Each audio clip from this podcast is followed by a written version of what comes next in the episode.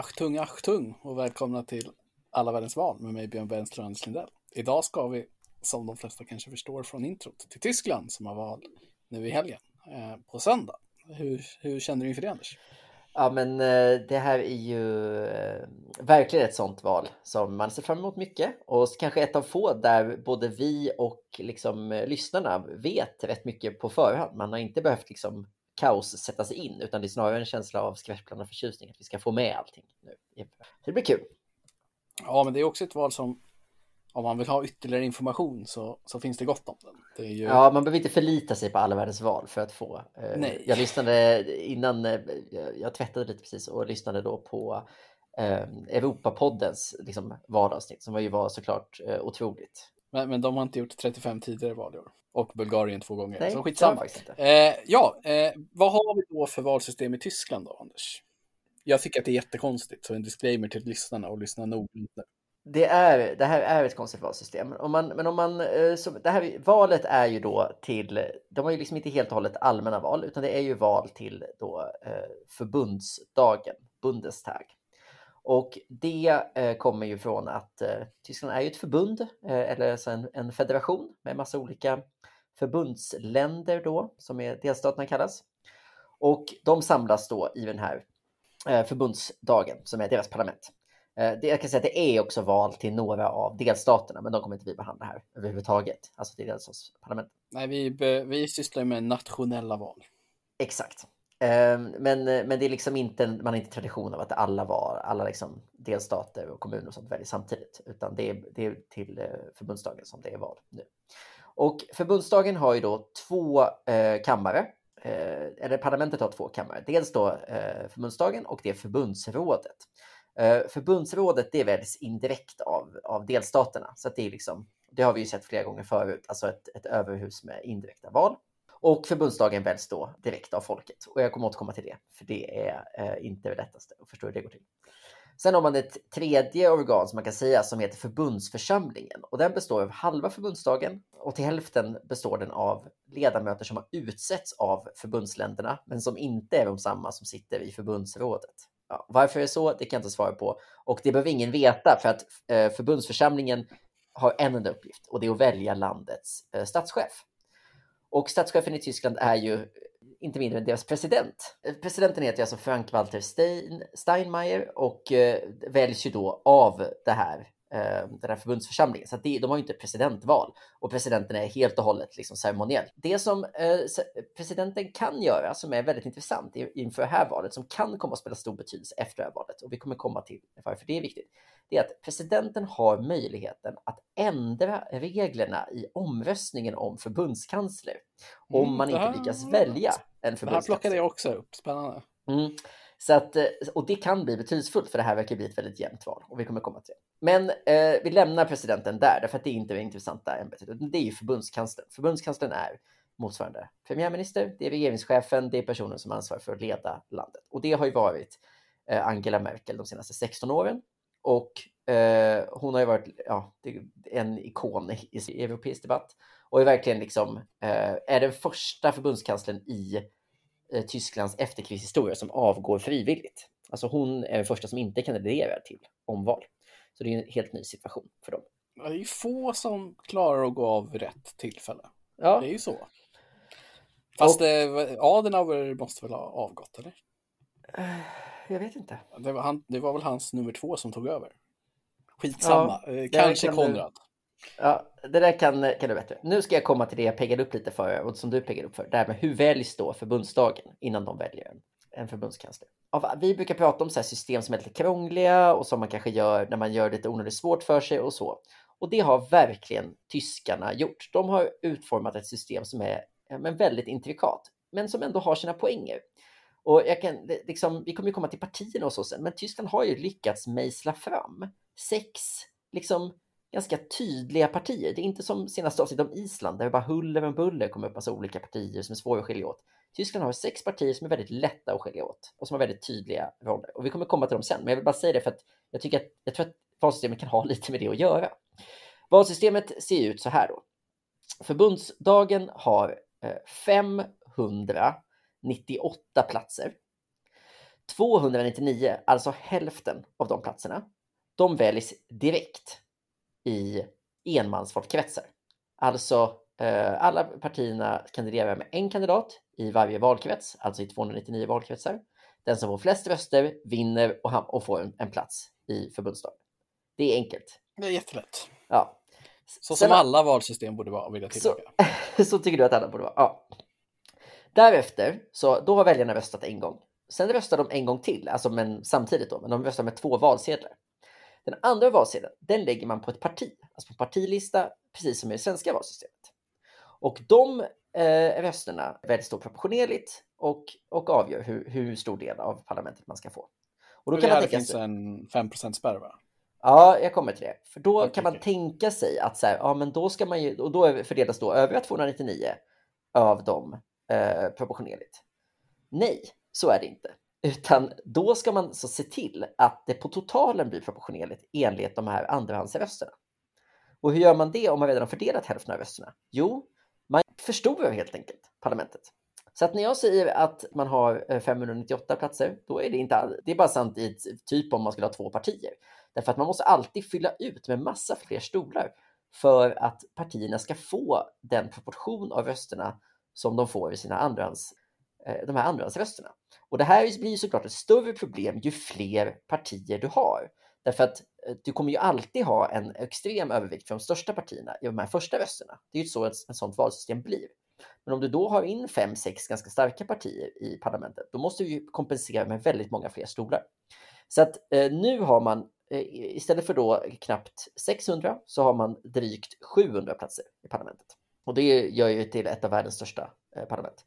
Och det finns liksom, vi vet ju inte exakt hur valet blir och så, men mycket tyder på att man kommer behöva gå upp på liksom 800-900 stolar. Ja, eh, jag, eh, du kommer ju förstå att jag tycker det här är vansinnigt. ja, jo men eh, på ett sätt är det vansinnigt. På ett annat sätt så, så tror jag att det liksom, det, alltså det känns ju som att de tänkte så här, ja, nu ska vi ta fram ett valsystem. Då vill vi å ena sidan ha att det ska innebära viss beslutsamhet och lite tydliga vinnare. Men det ska också ha ett visst mått av proportionalitet. Och det kan vara detta som har gjort ja, att man ändå lyckats hålla en, en, en ganska begränsad men ändå tydlig skara partier. Och eh, du sa det här med 5 och det är precis det är så att man måste få 5% för att få de här, de här andrahandsrösterna överhuvudtaget. Så, att det, och det, är, så det är en väldigt viktig 5 spärr att du måste få dem nationellt för att du ska räknas. Eh, det, det, du kan göra också är att vinna i tre valkretsar. Men det är ju ganska liksom, ja det krävs ju ändå väldigt mycket för att göra det. Alltså jag, jag har omedelbart två spaningar på det här som jag tycker mm. jag vill ha en reaktion på. För det första skulle måste det vara att den största himla med ögonen-grejen i Tyskland måste vara att man känner någon i förbundsdagen. Alla bara, ja, okej. Okay. Ja, ja. Det gör väl alla. Två, tänk att du är östtysk du får förklarat på det teoretiskt. Och så, ja, men demokrati, det är liksom en röst per person. Och så, så bara kommer de in i den här skiten. Liksom, äh, alltså, ja, alltså, nej, nej, nej, alltså, du ska ha två, två röster. Fan, snack. Ja, det måste ja. vara en omställning, som du säger. Ja. Från liksom inget valsystem till ett konstigt. Ja, och sen, eh, och bara för, för liksom knyta igen då med hur, hur Tyskland styrs då till viss del, så, så eh, har man inte heller sen en när, man, när vi väl sitter i, i parlamentet då så eh, har man eh, en tradition av väldigt, väldigt starka regeringar. Så det finns inte en tradition av små minoritetsregeringar. Så. Det har man liksom knappt haft. Man har haft några liksom under, sen, sen andra världskriget har man haft några enstaka men som har bara varit någon slags övergångshistoria. Eller så. Och vad jag förstår så det, har det där också lite att göra med vad man har för praxis i hur en koalitionsregering funkar. Där praxis verkar vara att man delar upp departementen mellan partierna. Alltså, och, och, att partierna sen får sköta det ganska mycket själva. Och det bygger ju då på att du har säkrat liksom allting från början. Så att, eh, så att man har ju liksom inte heller en, eh, man kan inte heller liksom lösa det där genom en, en liten med små hoppande majoriteter. Ja, nej, och det är ju stökigt och de har ju bara haft statsministrar från två partier kan man ju då säga. Eh, sossarna och CDU har ju suttit och rattat det här och nu har vi bestämt att vi inte skulle dra någon historisk exposé över Tyskland. Och det tycker jag är rimligt i det här fallet, för det är lite av en egen podcast. Jag tror att ja. de flesta som lyssnar på det här inser att Tysklands 1900-talshistoria är ja, men Europas mest intressanta och betydelsefulla mm. och allt så. För hela deras politiska öde har liksom påverkat vart vi är idag tydligast allt. Mm. Men vi struntar i det, men vi kan säga något kort om den politiska kulturen och hur den demokratiska Västtyskland sen har fungerat sedan 1949. För ofta i Sverige så pratar man ju om statsbärande partier som att det skulle varit sossarna och i Tyskland så är det CDU som är det mm. statsbärande mm. partiet och den tyska demokratiska historien skrivs egentligen kring tre starka kristdemokratiska kanslar. Det är Konrad Adenauer som går på efter kriget och sitter hur länge som helst, bygger upp Västtyskland som en demokrati, tar in dem i NATO och allt möjligt. Sen är det lite mellanring, lite sossar som styr och så, och sen går Helmut Kohl, denna gigant på, som förutom att han åt smör, enligt Göran Persson, så eh, förenade han Tyskland politiskt då, liksom hade en dynasti politiskt. Och då är det nu den sista delen i det här, ja, liksom kanslerväldet Angela Merkel som kliver av nu. Men mm. min bild av att, liksom att, att CDU är, de är staten. Liksom. Mm. Mm. Eh, oerhört starkt parti. Och även om Socialdemokraterna har varit starka och vunnit val och så, så är de ändå liksom det som är anmärkningsvärt med opinionsläget nu är ju att liksom det europeiska partisystemets starkaste parti är svagt. Mm. Verkligen. Nej, men och ett annat tecken på CDU är ju att det är de som är partiet som har lyckats liksom kanske gå dåligt i ett val men ändå sy ihop en majoritet på något sätt till slut. Och, eh, och bara liksom regera vidare trots att, att det kanske inte kändes så. Precis, men vi tänkte då liksom fokusera på förra mandatperioden lite snabbt då istället för att liksom sätta kontexten här. Ska vi dra partierna först kanske? Så kan vi gå in på för, hur mandatperioden sett ut. Ja, Okej, okay, men då drar vi dem lite snabbt. Eh, CDU nämnde du, ja, det största partiet, kristdemokratiskt. Och vi säger vad de fick i senaste valet. De fick ju 33 procent sist. Så det är alltid ett stort parti. Eh, och det viktiga att förstå är att de är ju då i en union med partiet CSU. Som ju är det liksom det katolska kristdemokratiska partiet som då är stort i Bayern. Eh, och som ju då, det är två olika partier, de kandiderar eh, tillsammans som en union. Ja, de kandiderar bara i inte överlappande. Så står det i reglerna. Så CDU har inga kandidater i Bayern och CSU har inga kandidater någon annanstans. Så att, så att de fungerar som ett parti och de har, de har en samlad kanslerkandidat också. Det är lite speciellt, de är väldigt duktiga på att ha tydliga kanslerkandidater i Tyskland, även om de i praktiken har samma system som vi har, alltså att man väljer partier som sen fram. Det är ett fruktansvärt fint ord, kansler alltså. Ja, det har ju en dignitet som är liksom. Det som var stort för just med den här grejen med CSU och CDU var ju att det stod för första gången, det var liksom en öppen strid, eller kanske inte första gången, men det var en mer öppen strid än vad det brukar vara mellan deras två partiledare, eh, eller vad man ska säga, nu inför det här, eh, det här valet. Och de blev då största parti sist. Näst störst blev ju det socialdemokratiska partiet, eh, SPD. Ja, vad ska man säga om dem då? Det är ju ett always in decline, never hitting bottom skulle man ju kunna beskriva dem som. Men det, ja, men det är bra, det är bra beskrivning. Är liksom, de raglar liksom från bar till bar på Södermalm utan att riktigt aldrig ta sig ut. Liksom. Nej, men, och sen de tappade makten till, till Merkel i början på 2000-talet så har de liksom inte riktigt hittat ett sätt att, att vinna tillbaka. Men det som, och det som hände sist var ju att CDU tappade lite mark eh, i opinionen i förra valet men det slutade med att det största oppositionspartiet istället för att liksom lyckas nå ihop en egen majoritet så gick ju eh, SPD in i koalitionen CDU och bildade en så kallad stor koalition med eh, de två största partierna nu har, har regerat. Det är ju ganska ovanligt får man säga. Eh, I alla länder känns det som att man, att man gör på det sättet. Så att de senaste fyra åren har ju då Olaf Scholz, som han heter, som eh, deras eh, partiledare, varit vicekansler och finansminister. Han är kanslerkandidat. Han fick stryk i partiledarvalet 2019, vilket du kommer gå in på sen. Ja, just det, det fick han. Men just det, så han är inte partiledare. Nej. nej. Ja, men, eh, men i alla fall, men det är ändå intressant att han, eh, liksom, deras förgrundsgestalt, man ska säga, är då, eh, har ju då varit, eh, eller sitter i samma regering som partiet som han har som huvudfiende nu. Ja, och på antagligen på den näst viktigaste platsen. Så. Ja, precis. Och sen har man ju, jag nämnde ju här med att man har liksom jämnstora partier. Sen har man fyra partier omkring 10 procent, eh, så som det såg ut då i förra valet. Och det som ju var den stora liksom, snackisen, det här var ju 2017, det är inte oviktigt eh, i, i förhållande till vad som hände mycket i Europa de här tiden. Det var ju att det liksom extremhögerpartiet Alternativ för Tyskland eh, kom in, alltså AFD. Eh, och de fick ju då 12, 12 procent i det valet och lyckades ju komma in och, och färga debatten mycket. Efter det så är det då den här kon, en konstant i tysk politik som eh, FDP, eh, som är det, liksom det liberala partiet. De fick eh, 11 procent och det här är ju då det klassiska vågmästarpartiet. De har ju Ja. varit de som CDU har haft som regeringsunderlag mycket under Ja.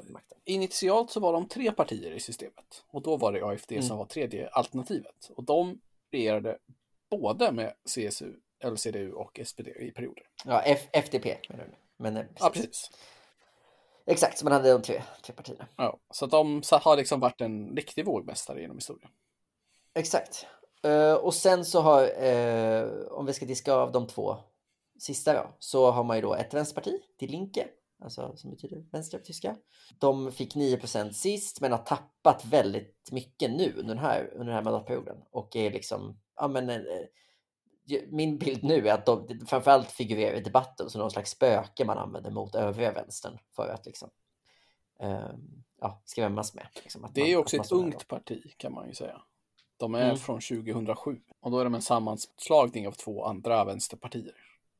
Mm. Så det är liksom inte som ja, men i Sverige där Vänsterpartiet alltid har varit med, utan Nej, det här det. är något nytt. Och de har även viss, vissa policypositioner som gör dem omöjliga att samarbeta med för eh, Socialdemokraterna i Tyskland, i alla fall historiskt. Mm. Och sen så har man ju då ett, ett grönt parti, Die Grünen, som ju är det, det liksom, eh, på många sätt liksom agerat mall för både svenska och andra gröna partier i, runt om i Europa. Eh, genom att de har, har varit i regering länge tillsammans med, med sossarna förra omgången och är liksom ett stort parti som har lyckats ta liksom en, vad ska man säga, ganska social-liberal position också i, så att man betraktas som mer än bara ett grönt parti. Har du som är koll på alla gröna partier, vet du när de kom in första gången? Nej, det vet jag inte, men tidigt var det Ja, men faktiskt varit- äldre än det svenska miljöpartiet i termer av, Ja, de kom in ja. 83 redan. Ja, och de har ju varit liksom en just under Joschka Fischer som var deras liksom tidigare Ja, hon- star starke man. Eller- Hon verkar ju verkligen ha varit en legend. Ja, men att man liksom li- verkligen lyckades eh, lyckades liksom bli, alltså just utgjorde mall, när jag sa det så var det just det regeringsduglighetsgrejen, liksom hade ministerposter tidigt och sådär. Det man kan säga, det de har också gjort eh, är ju att de har ju färgat en grej i det tyska partisystemet som ju är att de har ju två språkrör, precis som det svenska Miljöpartiet. Och det har ju också Vän- Vänsterpartiet, Linke och eh, AFD har ju också två talespersoner. Så att hälften av partierna Och har SPD liksom har ett- två partiledare. Jaha, har de det också? De har det nu. Okej. Det är ju förvirrande åt en, för samtidigt har man ju en kanslerkandidat. Och Ja, det är precis. ju egentligen då... Ja, givetvis Jo. bara sluta larva, säger jag.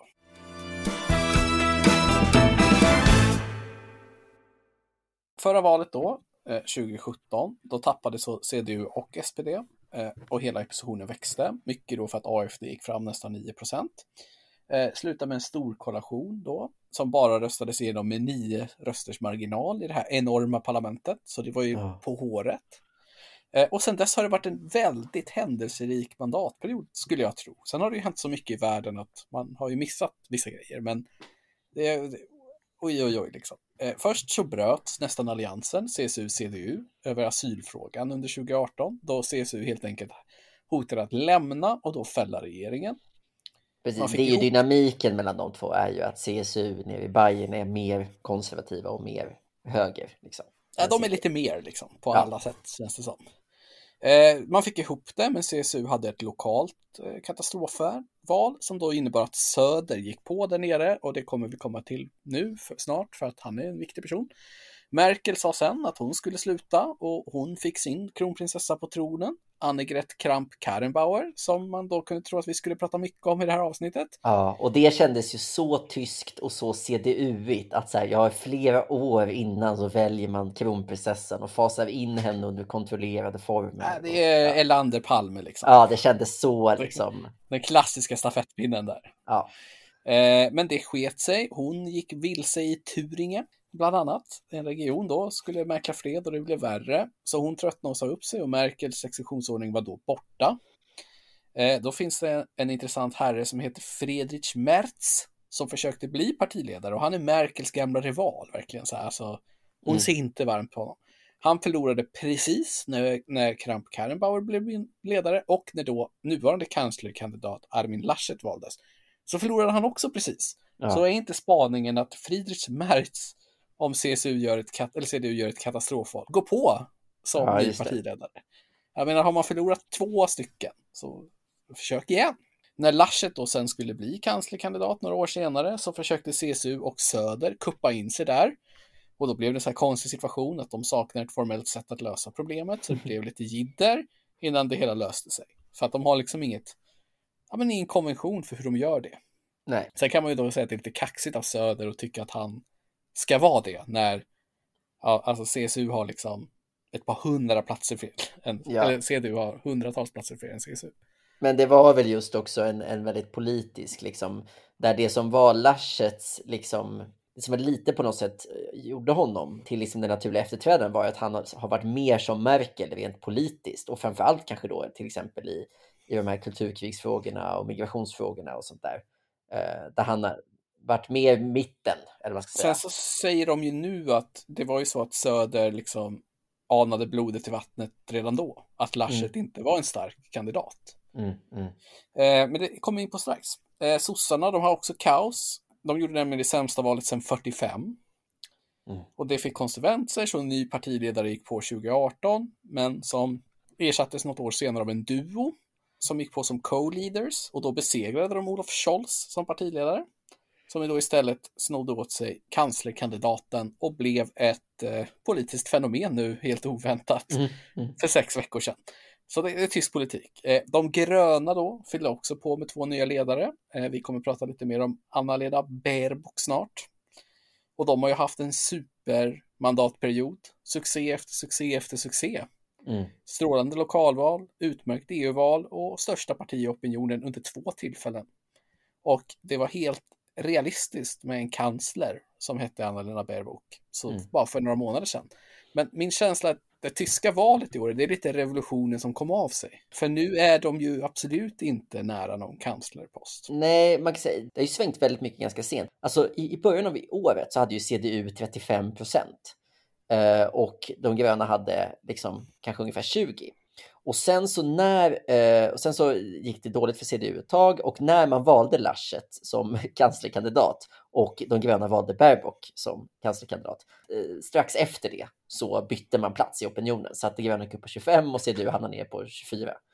Eh, så, att, så att i liksom maj så, så låg de gröna eh, högst upp. Ja, eh, min känsla av opinionsläget är ju att de gröna och CDU har rört sig symmetriskt. Så när de gröna har varit starka så har CDU varit svaga. När CDU fick en jätteuppsving i opinionen, nästan 40 procent under covid, så åkte de gröna ner till 15 procent igen. Mm. Sen upp igen och nu har båda gått ner som en följd av SPDs ökning. Så att det, det, det känns som att de gröna och CDU har haft en ganska tydlig rörelse mellan sig. Det är där mm. folk byter. Mm. Ja, men det kan, nog, eh, det kan nog stämma. Och det är kanske inte så orimligt, för jag menar, de stora frågorna i det här valet är ju faktiskt, en av dem är klimat. Det är jättehögt på agendan och blev ännu mer aktualiserat över de här översvämningarna som var i Tyskland i somras. Mm. Och efter det så gjordes lite mätningar och då ansåg 56 procent att översvämningen gjorde att man behövde göra ännu mer för klimatet nu. Och 70 procent tyckte att regeringen gjorde för lite. Så att mm. miljö är väldigt högt på, på agendan. Och sen hände såklart covid som har varit en enorm fråga under mandatperioden också. Och det här har gjort att det, när man läste på om det här valet typ blev lite förvånad var ju att ja, men invandring var ju ingenstans. Nej. Så är det ju. Den är ju precis, den är ju verkligen ingenstans. Och det är som att eh, någonting som, eh, som sticker ut jämfört med liksom, den svenska debatten är ju att, att AFD är ju helt bort. Alltså visst, de ligger på stadiga 10 procent och kommer få någonstans där, men de är inte en maktfaktor i hur, hur regeringsbildningen kommer bli. Liksom. Valet har inte handlat om dem på samma sätt som Nej. det handlade om dem sist. Verkligen. Eh, men ska vi gå in lite på våra tre kanslerkandidater? Mm. Ge mig din take på Laschet då. Var han bara en person som skrattade vid fel tillfälle lite oturligt? Eller ligger det något men, mer i det här?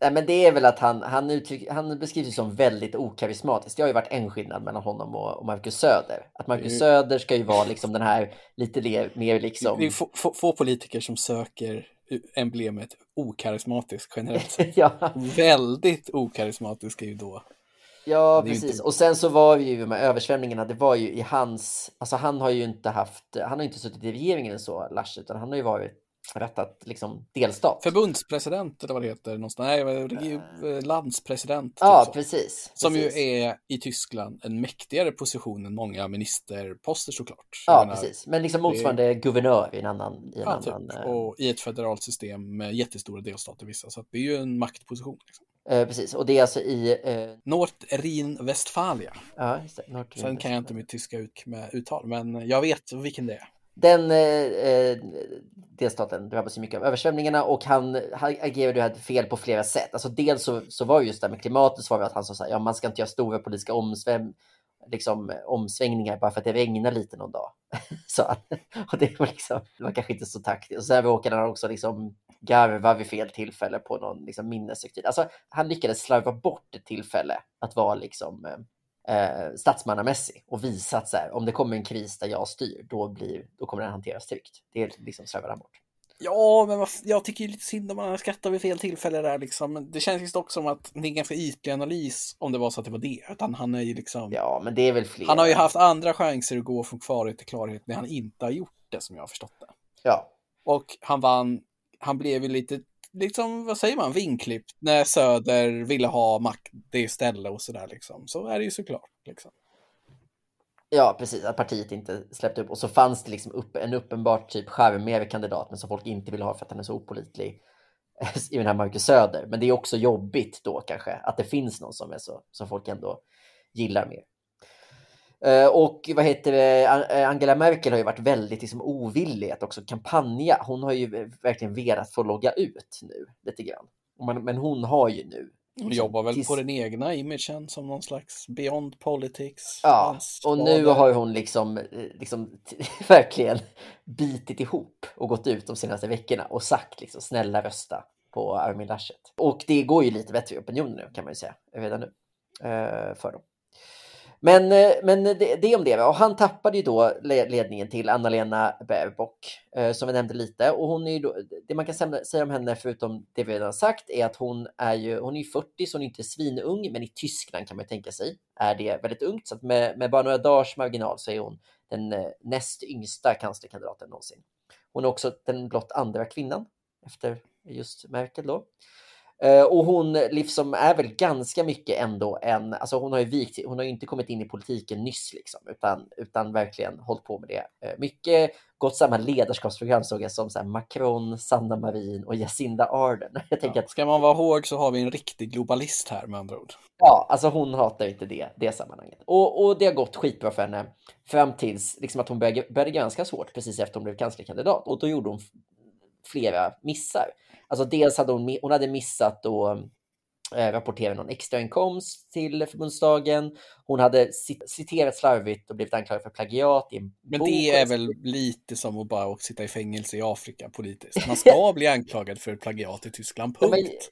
ja, men eh, ja, Tyskland har ju en väldigt stark tradition av att man ska vara, alltså, eh, man ska gärna vara akademiker. Liksom. Man ska vara disputerad och de disputerar ut hur många som helst. Ja, precis. Och sen så det, det sista, hon har gjort något, något annat. Eh, jo, hon hade överdrivit på sitt CV, typ, något, något engagemang. Herregud, vilket, vilket brott. Man kan man kan säga att det är fascinerande att en 40-årig banbrytande politiker som har hängt med Macron känner att den behöver skriva upp sitt CV lite. Ja, men det är... Men Vem, vem skulle läsa det CVt liksom? Var det Obama eller? Jag vet inte, men, men framförallt så är vi, det är på något sätt, alltså man ska inte förringa, det är klart att de, eh, det var väl dumt, allt det där. Men det känns väldigt tyskt, som väldigt, tre väldigt tyska skandaler. Vi pratade ju om de isländska skandalerna i senaste avsnittet. Och då tycker jag att eh, då är det roligt med liksom akademiskt plagiat och eh, dåligt redovisade inkomster, känns väldigt tyskt. Ja, det är ju en annan diskussion, men europeiska skandaler i politiska miljöer, där är det ju liksom, det finns ju lite olika spektrum där, där britterna såklart hamnar på något extremt spektrum. Och jag tycker islänningarna seglar väl upp. Ja, men britterna har ju haft sina grejer där. ja, alltså. ja, det är sant. Liksom, det är. Boris Johnson vet inte hur många barn han har. Alltså, det, ju, det skulle ju inte flyga i Tyskland. Det är, liksom, nej, det är nej. unbelievable. Eh, och så har vi Scholz då, som leder nu, kan vi Mm. säga. Stort och är ett politiskt fenomen som ingen såg komma. Nej, och där, han har väl också verkligen haft det okarismatiska hängande över sig. liksom, liksom retats och kallats någon slags robot och, och så vidare och så vidare. Men Har ni har, vi, lite, har väl lite. Bernie Sanders karriär här eller? Ja, men du menar för att han liksom är gammal och bara smugit i faggorna? Ja, och sen liksom bara blir det att det blir något som folk helt plötsligt gillar som de inte kan sätta fingret på. Ja, han är ju inte en Bernie Sanders politiskt. Han är ju snarare någon slags högersosse i liksom och har ju varit en Ja, det- jätteviktig maktspelare i Det relationen det mellan. jag har läst på här som säger att han kanske inte är en högersosse. Jaha, att han har behövt vara det bara i någon slags i, i relationen. Han kampanjar ju nu på en politik som man skulle kunna säga är i direkt opposition mot högersossarna. Jag läste en artikel i The New Statesman som hade intervjuat den amerikanska filosofen Michael Sandel. Mm. Och han är tydligen polare med Scholz. Och Scholz har citerat hans nya bok eh, The Tyranny of Merit när han har liksom varit ute och kampanjat nu. Och de har även haft ett public meeting typ för ett år sedan när han var långt ner i polsen. Och det som de verkar komma överens om politiskt är att, och det som Sander gillar är att Scholz har bryter mot meritokratitänkandet inom vänstern som har varit starkt länge, som liksom kanske är så här starkast i liksom Obama-värld och fokuserar på frågor om arbetets värdighet och status istället. Kampanjen fokuserar på respekt. Och det är i termer av respekt som minimilönen måste höjas. Det är i termer av respekt som husen måste byggas och så vidare och så vidare. Liksom värdigheten för vanligt folk med vanliga jobb. Och han har varit ganska skarp i att säga att, liksom, att de som har kommit långt i samhället idag, Mm. de tror att det är deras egen förtjänst. Men så är det inte alltid, Mm, utan mm. de har byggt sin framgång på vanligt, liksom andra människors hårda arbete i skuggan och så. Och det här är liksom eh, en delvis ny vänster som vi inte har Mm, sett i Europa mm, på länge. Så att mm. på ytan är Scholz finansminister i en CDU och sådär. Men Ja. vad jag förstår så har han ändå en politisk nytänk. Ja. Och hans, hans höjning av minimilönen, hans nya bostäder, det är inte bara policy som ska finansiera, utan de ligger liksom i en ideologi bakom som bryter med hur SPD tidigare har betett sig. Så att han må vara en oväntad framgång och ingen trodde att han skulle vara så här och han kan på pappret framstå som ganska höger. Men min bild av att ha läst lite annat är att det här är nog kanske en trendsättare för en ny vänster i Europa. Ja, gud vad, gud vad intressant. Vad glad jag blev att höra det. Eh, att, att, för, för annars har det ju känts som att en annan eh, förklaring till Scholz har ju varit att liksom alla i Tyskland älskar fortfarande Angela Merkel. Det är positivt att stå nära Angela Merkel och förknippas med henne. Och liksom, även om det var ett misstag av, eller liksom, det tolkades mycket som en, ett nederlag att liksom, SPD gick in i regeringen med Merkel efter senaste valet, så har liksom Scholz varit duktig på att använda sig av det och kanske liksom betraktas som Merkels naturliga efterträdare det är också Nu, så konstigt. mer än vad hennes faktiska efterträdare har gjort eftersom har haft så dålig liksom, personligt Ja, det känns konstig optik här, liksom, att han skulle vara mer lik Merkel och sådär. Liksom, att Laschet är ju liksom hennes efterträdare politiskt. Jo, jag vet, men jag menar det här är en förklaring som ändå Ja, nej, jag, fram jag har också. läst att- den också. Ja, Att, ja, och, har du sett de här klippen från debatten senast, eller någon av dem? nej. Där det är liksom ganska tydligt att de har gjort ett nytt format för de tv-sända debatterna som är lite roligt. För Merkel, hon vägrade ju tydligen gå på separata debatter från olika tv-bolag. Mhm. Utan hon ville att de körde en ihop. Liksom. Så in- inget så här, nu är det SVT, nu är det Nej. TV4, utan nej, det sket hon i. Och hon debatterade oftast också bara mot den andra kanslerkandidaten som var SPD-ledare. That's it liksom. Varför Ja. krångla till det? En kanal, en media, två personer. Men nu har de varit tre i debatterna. Och det verkar Scholz ha haft nytta av. För det verkar, Ah, vara att, ja. Det verkar vara att Laschet och Baerbock attackerar varandra, orerar mot varandra och han får bara stå där och vara liksom Mr. Sensible. ja, just det. Ja, perfekt. Ja, men Eh, det är just Så det. Det det annat sätt. blir lite en Laschet två mot en, som är lite orättvist för honom såklart. Mm. Men Scholz verkar spela det spelet väl. Mm. Och lite extra debattkuriosa är att det verkar vara fler debatter nu. Och så verkar tv-kanalen ZDF köra, då bjuder de in Linke och de här. Och då verkar de här Ah. tre kanslerkandidatspartierna, då skickar de sitt B-lag till debatten. Så då skickar de inte liksom sina kanslerkandidater, utan skickar helt andra personer. ja, För att det. medvetet dra ner tittarsiffrorna. För att det är också så här respektlöst liksom. Att du visar Ja. skickat. Ja, Så de kör liksom de tre separat och sen alla partier och då skickar de några helt andra. kul. Ska vi liksom specialstudera opinionen det sista vi gör då? Vi har redan gått in på att det liksom har varit hur det har rört sig under och att SPD har gått från typ 18 procent till typ 25 procent i slutet nu och liksom ser Ja, ut exakt, verkligen. Det är viktigt att säga att när vi pratar om de här flödena så så här, eh, det här när, när vi gick så bra, liksom de, de grönas uppgång och sen eh, sedermera lilla försiktiga fall då, den var ju i maj, juni. Och det här med att Scholz började vara bra, alltså han låg fortfarande trea, eller SPD låg fortfarande trea i augusti. Så det är väldigt nyligen som de har kommit upp och blivit, blivit störst. Liksom. Det är viktigt att understryka. Ja, och nu ser de ut att bli största parti med marginal. Ja, ja. Och, och det är superintressant. Och jag tittade såklart lite på regionala polsen för att se Mm. lite hur det, hur det stiffar och det är kul. Såg tyvärr att Laschet går mot ett uselt val i sin hemmaregion såklart. Mm. Eh, Men SPD verkar ha momentum överallt. 10% upp i Hamburg, de är på väg upp mot 40% i Mecklenburg totalt. Och CSU ser ut att ha tappat sina 10% i Bayern, så de är inte liksom, det är inte som att de går mot något succéval heller. Nej, nej. Och de gröna dubblar sig till 25% i Berlin. Och AFD håller fast i östtyska regionerna, där de ligger runt 25% Det verkar ju vara att ju längre västerut i Tyskland du kommer, ju färre röstar på AFD och ju längre österut du kommer, ju fler, ungefär så. Ja, Det verkar vara en av de tydligaste politiska geografierna i Europa. Den koalition som är populärast av väljarna, det är SPD och gröna. Men de har bara en prefererad koalition hos 17 procent av väljarna. Så det finns ju en öppen dörr för att liksom göra något nytt. Men ska man ta med sig något viktigt så är det väl att det ser ut som att de gröna och de röda partierna kan få en sväng, alltså en ökning på sin totala röstandel med 7-8 procent, vilket ju är en jättestor grej. Det är ju Mm, mm. nästan en politisk revolution. Liksom, efter att ha tappat sin gemensamma röstmängd under lång tid så skuttar man nästan upp 10 procent ihop. Så det är ju en, Ja, det är ett change election det här. Är det alltså röda, alltså det är inklusive Linke? Ja, Nej, det precis. jag ihop inte. liksom de gröna och de röda partierna. Och vi kanske ska avsluta med att säga någonting om själva liksom koalitionerna, för det var intressant när du nämnde det.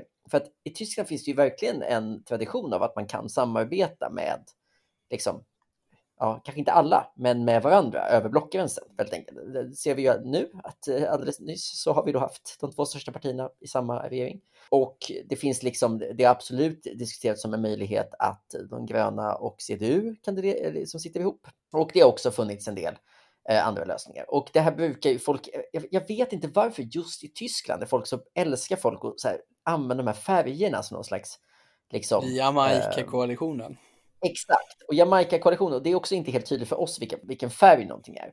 Men eh, CDUs färg är ju då svart. Så Jamaica är ju alltså CDU som är svart. Eh, sen det gröna, det är uppenbart de gröna.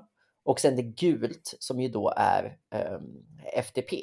Så att, det är ju då, så att Jamaica-koalitionen är då liksom en höger-mitten-koalition där liksom de gröna, liberalerna och kristdemokraterna skulle styra. Och det är ju det som eh, Laschet hoppas på nu. Därför att man vet, liksom, oavsett om det svänger lite så kommer det inte gå att bara vara två partier i EU. Så det är hans bästa alternativ.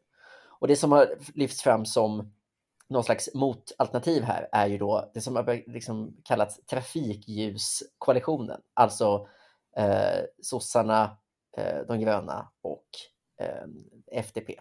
Så att båda de två, vad ska man säga, mitten, små mittenpartierna behövs ju av de två stora partierna hela tiden.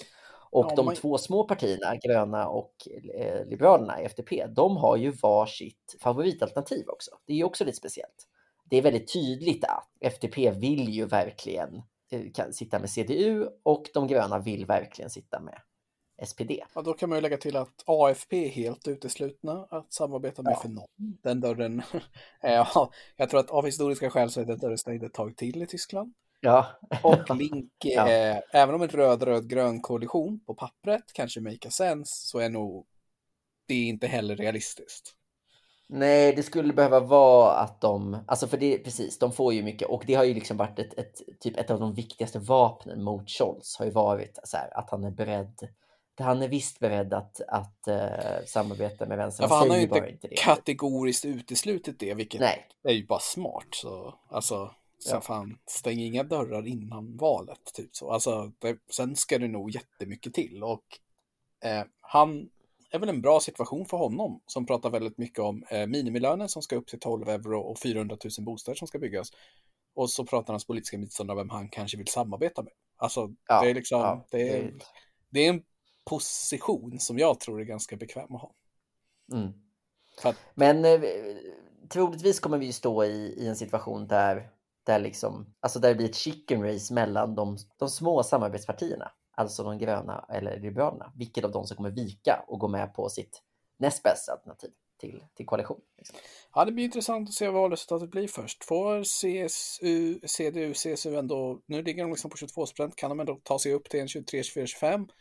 SPD ligger på Mm. 25, kan de hålla det eller kan de ta något till eller är de lite över? Alltså, det känns som att det blir Mm. väldigt över.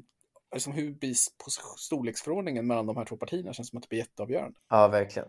Ska liksom Laschet som är utmanad för det första när han skulle tillträda, det går jättedåligt, det kommer bli ett katastrofval. Ska han då stiga på med en liksom väldigt svag regering med sig själv som, alltså det känns bara, då är han modig kan vi då säga. Ja, men vilken antiklimax det skulle bli om det bara fortsätter i samma storkoalition som förut efter valet. Men Scholz byter liksom bara departement. Liksom. Ja, men kanske inte det. Scholz kanske är kvar. Förstår du? Laschet eh, spurtar om honom på slutet. Det blir ju en sån Merkel-effekt nu liksom. För det har, väl, det har ändå vänt lite nu, att de börjar komma ikapp lite grann. Ja, nej, men precis. Nu, nu har vi ju pratat alldeles för länge så nu stänger vi Tyskland. Men eh, val på söndag så det blir superintressant. Vart kommer vi tillbaka sen då? Var det Tjeckien va? Eller Qatar? Eller, eller så är det något annat land vi har missat. Det kan vi alltid hålla öppet för. Vi hörs då oavsett.